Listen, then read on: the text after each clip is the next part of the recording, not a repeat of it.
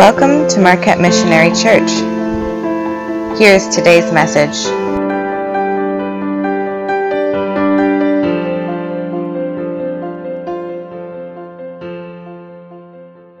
Well, at this time, I'd like for us to dive in to the Word of God. For the last two weeks, we have been looking at 2 Timothy. You might have remembered what I've been preaching on. They say the average person remembers a sermon about an hour.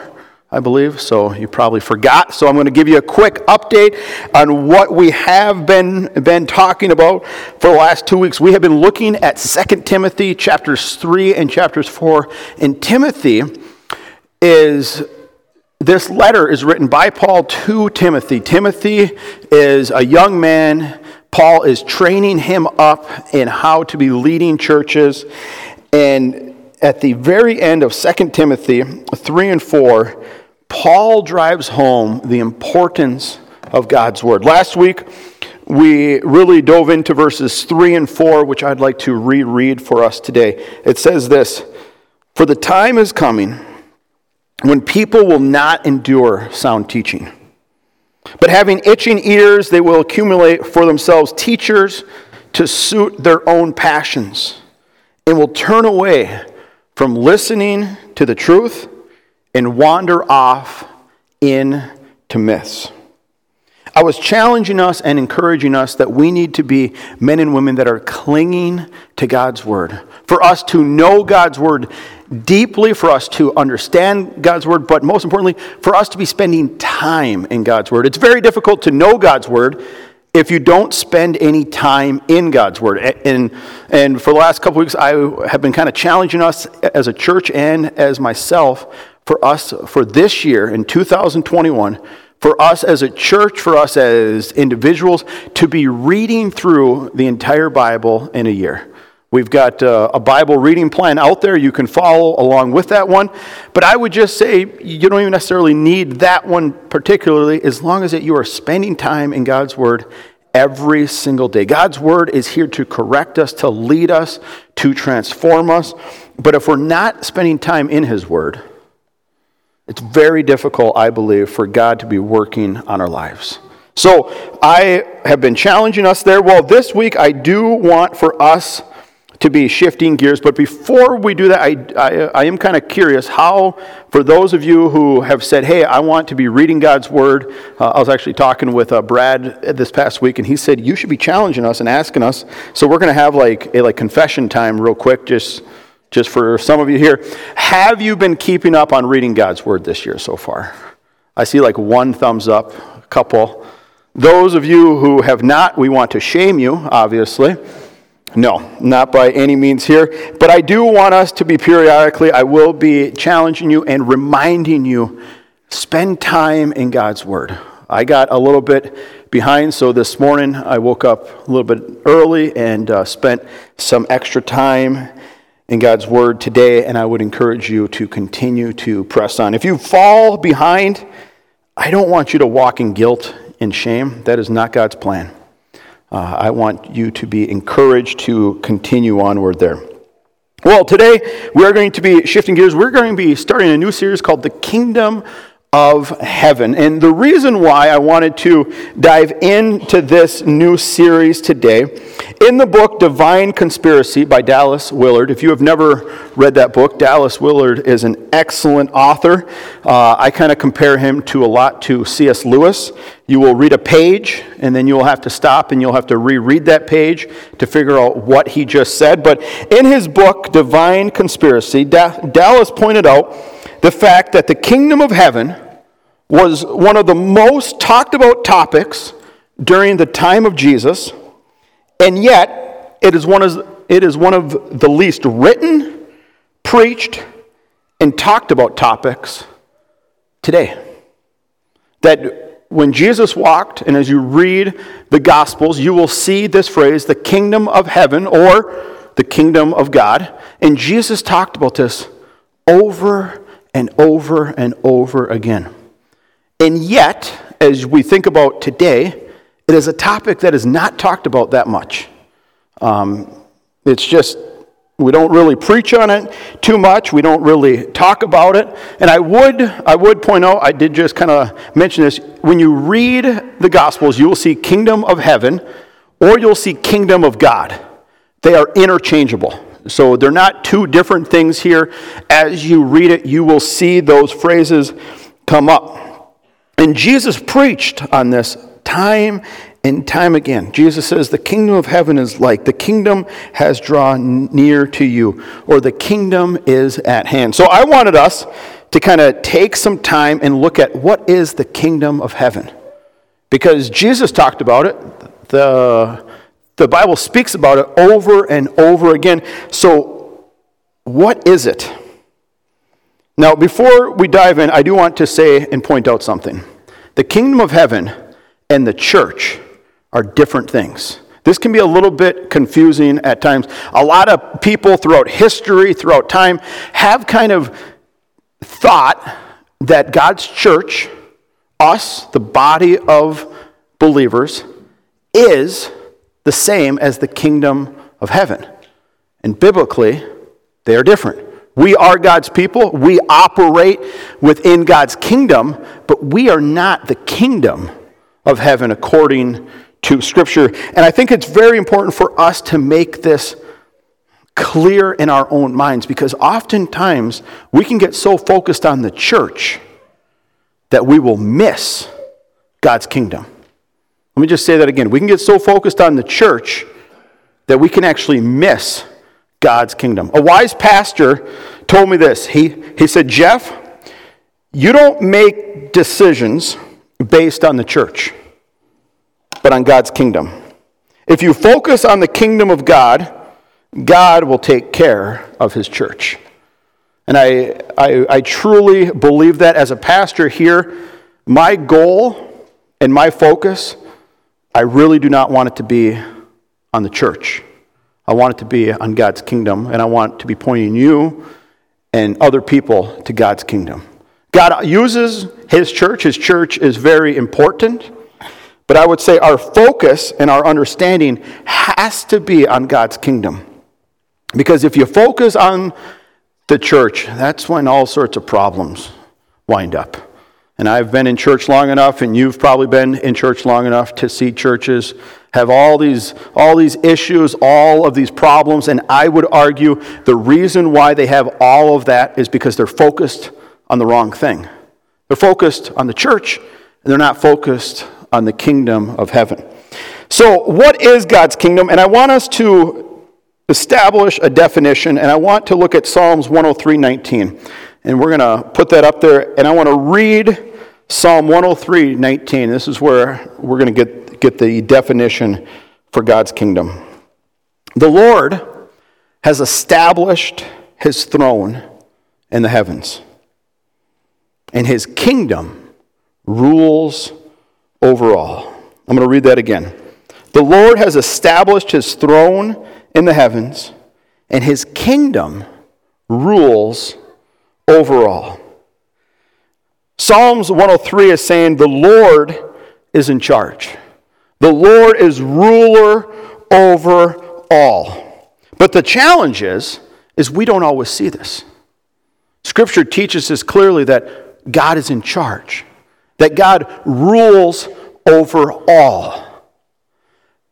But when we live out our everyday life, we don't always see this play out. Am I right? Like, you know, just in the physical realm, we don't always see God's kingdom ruling over all because we are just merely humans.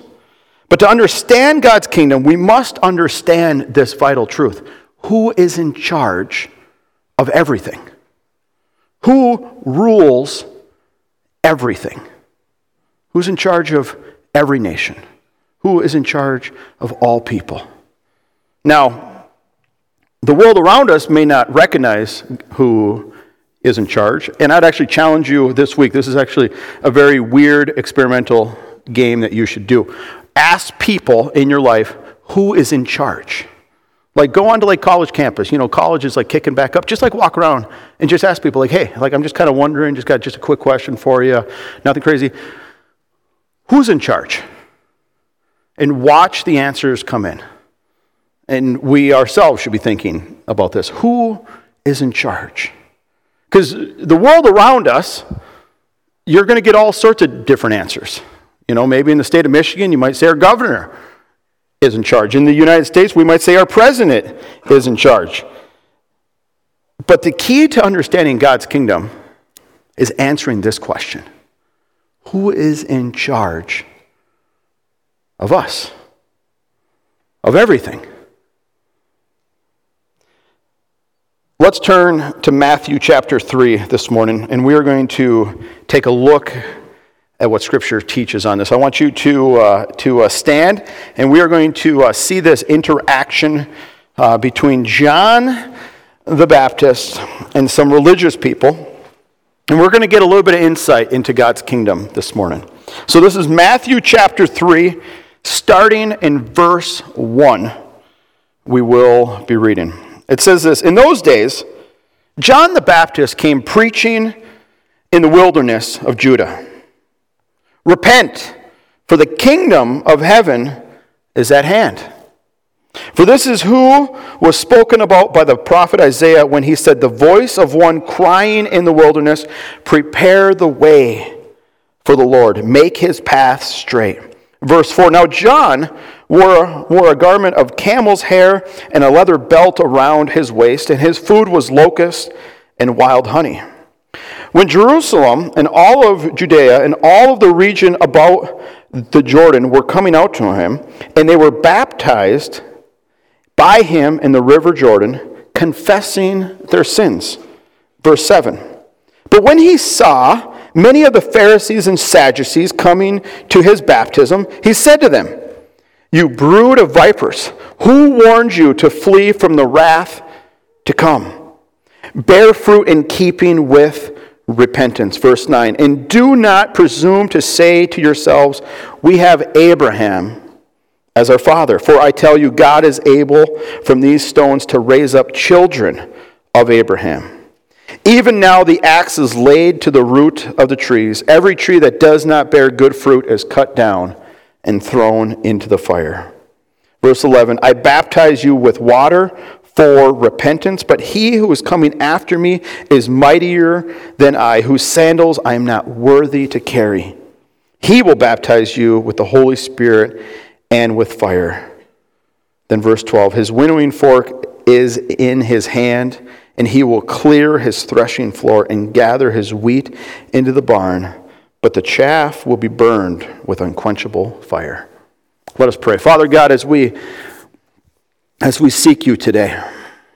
Father, I pray, Lord, that you, through your Holy Spirit, would come and minister to us, Lord. God, that you would challenge us, that you would encourage us, and that you would do a work in our hearts and minds through your word today. Father, we give you praise, and we pray this all in Jesus' name. Amen. You guys may be seated here. So, who is John the Baptist? Some of you who have been in church probably know who John the Baptist is, but John is a forerunner to Christ. He came, as what Scripture says here, to prepare the way for Jesus. He came to inform people of who was coming. It's interesting, John was actually a cousin of Jesus. And we only have a few brief dialogue interactions that John had with people. We don't have a whole lot of information on John. We only kind of have a little bit of interaction here, and then later on, we're going to see another interaction of John being in prison here. But John came to represent who Christ is. And he came before him to get people ready for Christ's coming. Now, we get this great interaction with John and some religious leaders. It says the Pharisees and the Sadducees, they came out they wanted to see what everyone was talking about. You, can kind of picture this scene here. Here's John. Some would call him a crazy man because of how he looked and dressed and what the description is here. He's covered in camel's hair, he's got a leather strap around his waist all he lives off of is locusts and honey, and he's living in the wilderness. I just want you just to kind of like, you know, we kind of read this and we think, oh, you know, it's just John. But to the people, this would have been a little bit weird even for their standards back then. But, but, but, but here is John, and he's in the wilderness. He is in and by the Jordan River, and people are coming out to John by the masses, and they are getting baptized, and they are repenting of their sins. And then these religious people come out. They want to know what's happening here. Like, say, like, what's going on? John, like, you know, they want to see what is taking place here. Now, it's very interesting because when you look at verse 7, look how John starts his conversation with these people. You brood of vipers, who has warned you to flee from the wrath to come? Now, I don't know if any of you have ever taken a debate class, but like one of the rules in debate is not to insult the other person right away. John did not learn this in high school. He forgot about this back in college. Uh, John's first words to these people was a straight up insult. He wasn't, uh, he wasn't saying, hey, welcome to what's going on here. Hey, guys, it's so glad to see you guys today. Let me show you, let me tell you. His very first words to him, he calls them a brood of vipers. Now, this is terminology we don't necessarily use in our day and age. If you've ever called someone a brood of vipers, uh, let me know after church. I'd love to love to hear how that played out and what the circumstances were there. But John looks at them, and John is keeping with the Old Testament prophets. The Old Testament prophets they were not messing around either. They got right to the heart of the matter time and time again. And that is what John is doing here. This term brood is literally you offsprings. By calling them vipers, he is referring, some would say, as if you look back on Genesis chapter 3, how Satan was the snake to came and deceive. And John is looking at them and he's calling them sons or daughters of Satan. And who you are and what they were doing and what they were saying, they were literally a danger to the world around them. And those are John's first words to them. Just let you guys know, you guys are all terrible people. You guys are spreading Satan's lies. And then he goes right into a question Who warned you to flee from the, from the wrath to come? This is a rhetorical question with a little bit of sarcasm mixed in here because John is the one who is warning them of the wrath to come. John is the one who is calling them to repentance. And John looks at them, and John knows that they have no signs of repentance among them. Remember, they weren't there to get baptized, they weren't there how everyone else was coming out. Everyone else was coming out there. They were confessing their sins and they were getting baptized. But these people, they just wanted to see the show. They just wanted to see what was going on. And John calls them to the floor right away. Look at verses 8 through 10. John says this after calling them a brood of vipers. He says, Bear fruit in keeping with repentance. And do not presume to say to yourselves, We have Abraham as our, as our father. For I tell you, God is able from these stones to raise up children of Abraham. In verse 10, even now the axe is laid to the root of the tree. Every tree that does every tree therefore that does not bear fruit is cut down and thrown into the fire. Now, these two religious groups is very, very interesting here. You've got the Sadducees and you've got the Pharisees. The Sadducees, this group was interesting because they're the a little bit opposite of the Pharisees here. They were politically liberal in their thinking and religiously conservative. They had made peace with the Roman government around them. And I've mentioned this many, many times. When Jesus comes, Jesus is getting born into Israel, but Israel is actually getting ruled over by the Romans. The Romans had conquered basically the entire Mediterranean Sea, all around it. And the Israelites people, God's people, were getting governed by the Romans. And the Sadducees had kind of gotten to a place to where They knew that God's people were meant to be ruled by themselves, but they kind of got to a place where they were kind of at peace with the Romans being there. Well, the Pharisees, on the other hand, they were politically conservative and religiously liberal. Think about this. So you've got the Sadducees and Pharisees here. One group is more politically liberal but conservative religiously, and the other group is liberal politically and or conservatively, and they were vice versa. But the whole point is this is that these two groups of people represented the religious people at the time. They should have known what the kingdom of God was. They should have known who God was. They should have been people because they were people who studied the Old Testament. They had studied and studied and studied, and they were the top of the top people who should know who God is.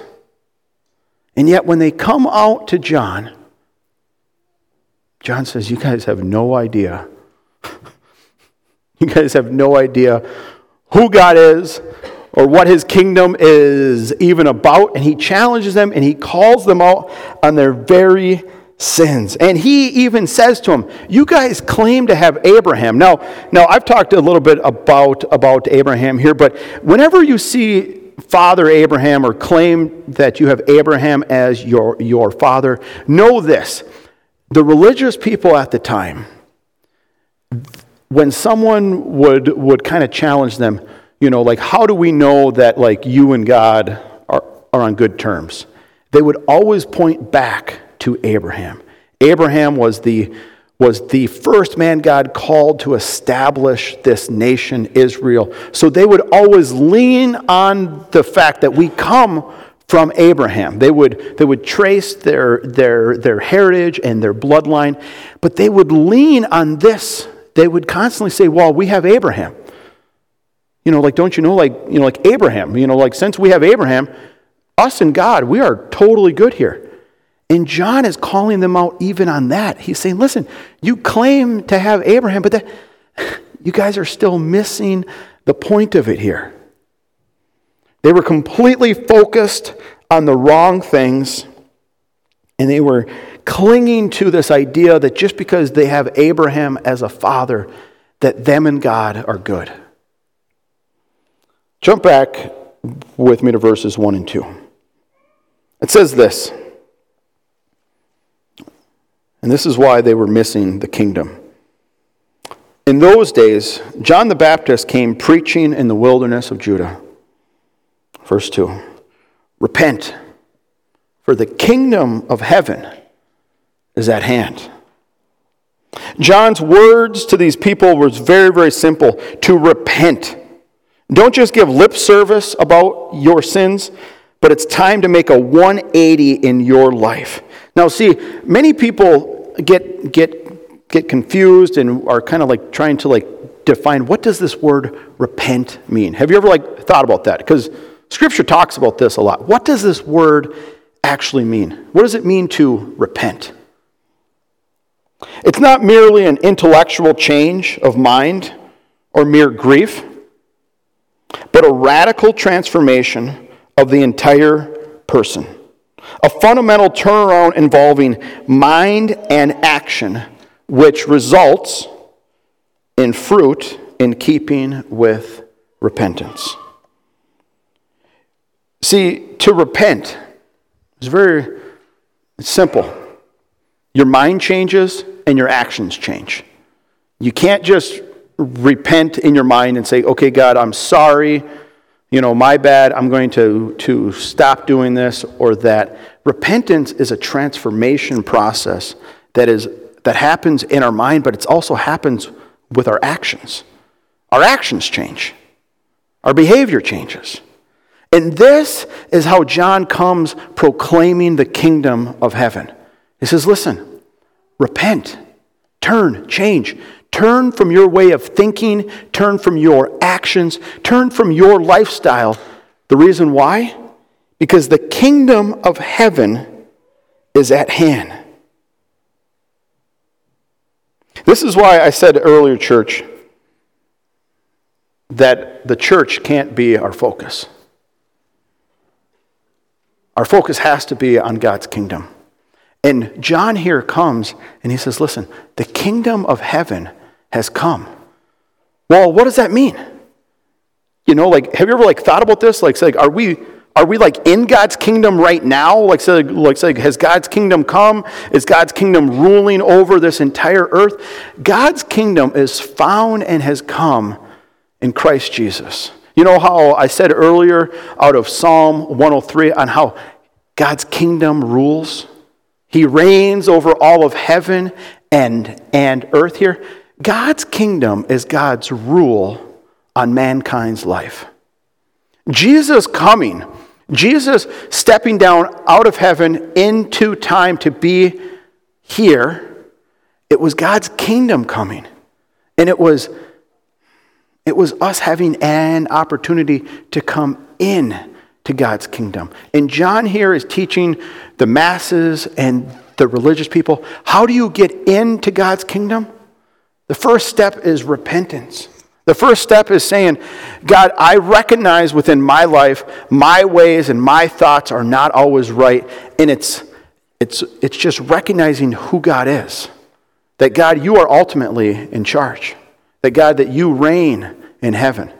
That God, you have authority over all. And church, to me, this is, this is so vital for us understanding God's kingdom and God's rule over us. Because what I see happen too often is that people think that the goal is to invite people to church or to invite people to become a Christian. God's plan, those could be part of it here. God's plan is inviting people into His kingdom, inviting people into His reign, into His rule, where God has ultimate authority over their lives. And what I see happen too often is that people do not realize that if we're going to be a part of God's kingdom, things have to change within us to where we give up authority.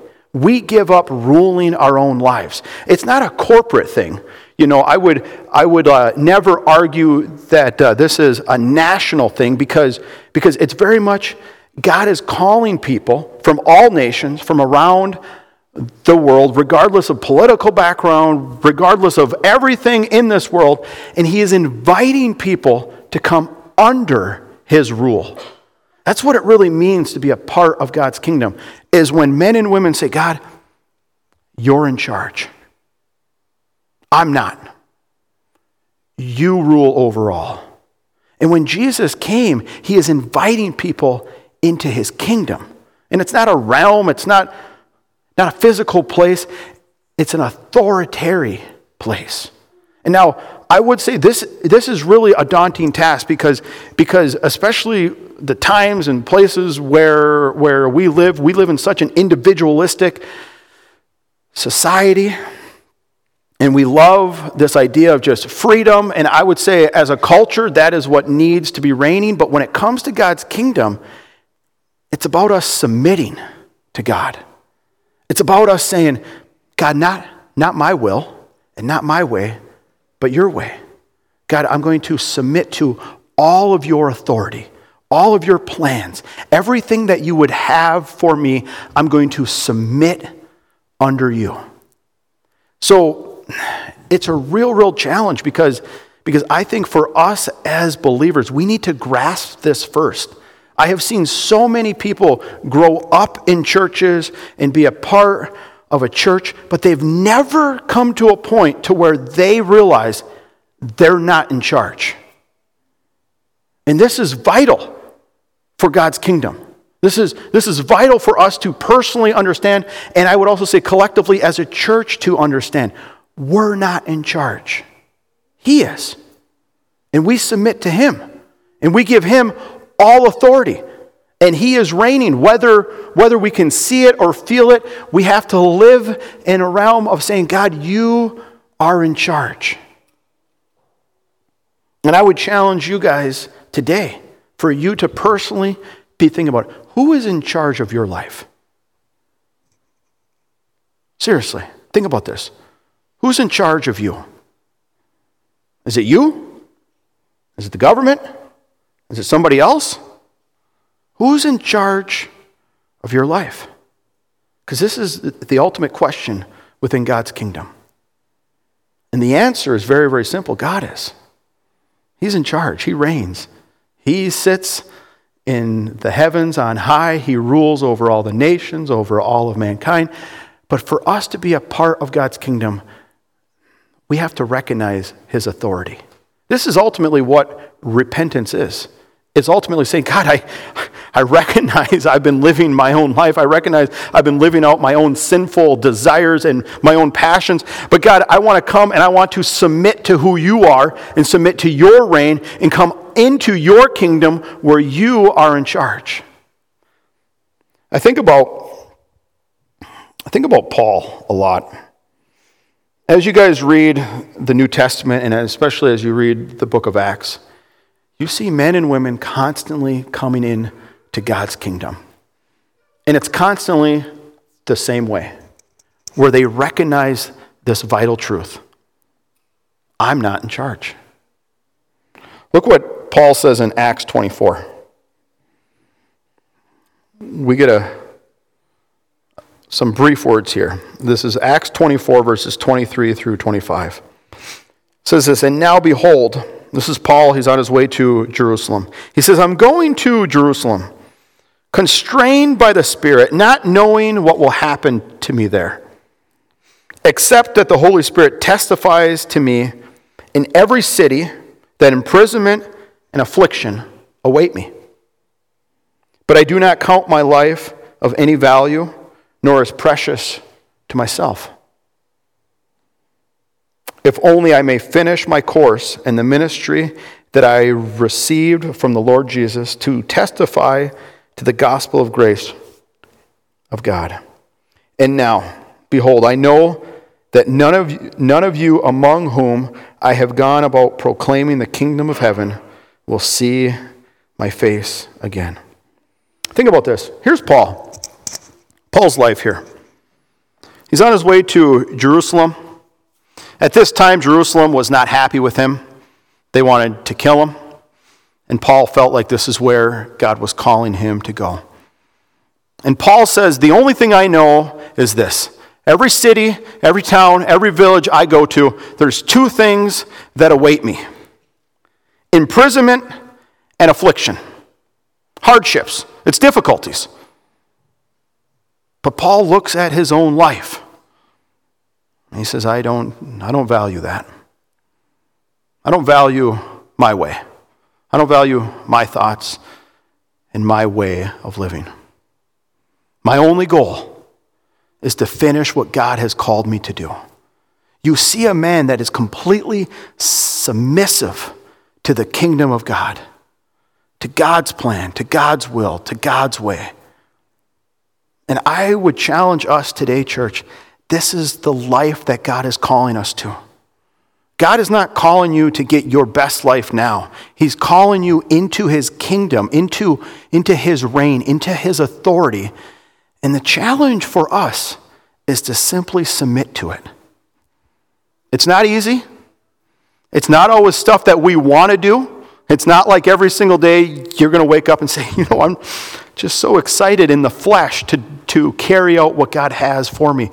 But like what Paul says, but I do not account my life of any value, nor as precious to myself, if only I may finish my course in the ministry that I received from the Lord Jesus. He received a calling, and he decided to, to say, God, I'm going to live out this calling. No matter what the cost is, no matter what it's going to do to me physically, God, I'm going to live out this calling because I'm coming into your kingdom. And I would just really challenge us, church. We need to have a mindset of God's kingdom. In God's kingdom, He is on the throne, not me and not you.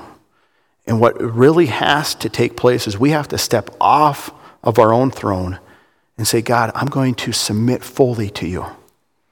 And I would say this is, this is so vital to being a follower of Christ. This is so fundamental because I have seen way too often within people's lives is that they claim to be a Christian, but the moment things become difficult, they lose all faith. And I would say because they've never come underneath the, the lordship of Christ. They've never submitted to God's plan and to God's ways. Because when you do, no matter what happens around you, no matter what happens to you physically, you know that you are secure in Christ because you're not living for you. You're not living for your, for your plans and your ways. And I want us as a church people to be people that come under and say, God, I want to submit to your kingdom and I want to do things your way. And I want to follow you and I want to seek you no matter what happens. And God, I want to put your kingdom first and your ways first in my life. And I'm going to challenge people around me to do the same. And like I said, I, I do realize that is one daunting task to, be, to, be, to be preaching about God's kingdom, to be saying, as what John says, people, repent, Turn, come into God's kingdom. It is here. It, it has come and, and, and it is found in Christ Jesus. It's a daunting task, but it is our task. I want to be praying for us right now. I'm going to ask you to be, to be standing, and I want to be uh, praying that we would be men and women that will submit to God's kingdom at all costs. And I'm going to invite the worship team back up to be, to be singing more about God's kingdom. Father God, we thank you for who you are. Father, I think about how you taught your disciples to pray. Jesus, you told us that when we pray, that we would pray for your kingdom to come, for your will to be done. Father, my prayer for this church and for myself right now, Lord, is that we would be men and women that would fully submit to you that we would turn from our wicked ways, and that we would come under your authority for our lives. Father, you, you are so good to your people. You have loved and cared us so much, and you have proven that in your Son Jesus. Father, may we worship you and honor you in all that we do. God, we give you praise now in Jesus' name. Amen.